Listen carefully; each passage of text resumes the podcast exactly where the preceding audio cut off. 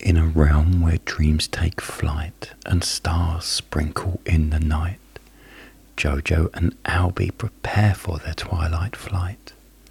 Albi, with his form of clouds in shades of soothing green, rises from his slumber, ready for the nighttime scene.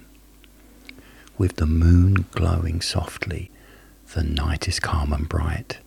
Albi and Jojo ready themselves, their hearts alight. Let's fly, Jojo, Albi calls, his voice like a lullaby. Their nocturnal adventure begins under the starry sky. They glide above the forest, the wind gentle in her hair, looking down upon the land, beauty everywhere. With Albi's breath of crystal water, life begins to bloom. The world below turns vibrant, even in the moon's gloom.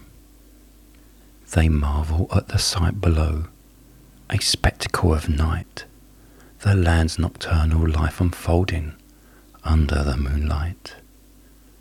Jojo watches in awe, her heart is filled with peace.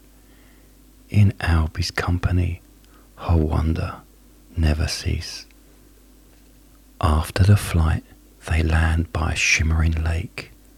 Albi shares more towels under the stars awake. His stories are filled with moonlight magic whispered in the cool night, a perfect end to their journey before dawn's first light. Jojo, Albi says, as the sun begins to rise, it's time for you to rest under the morning skies. Lie down, my dear friend, breathe softly, slow and deep.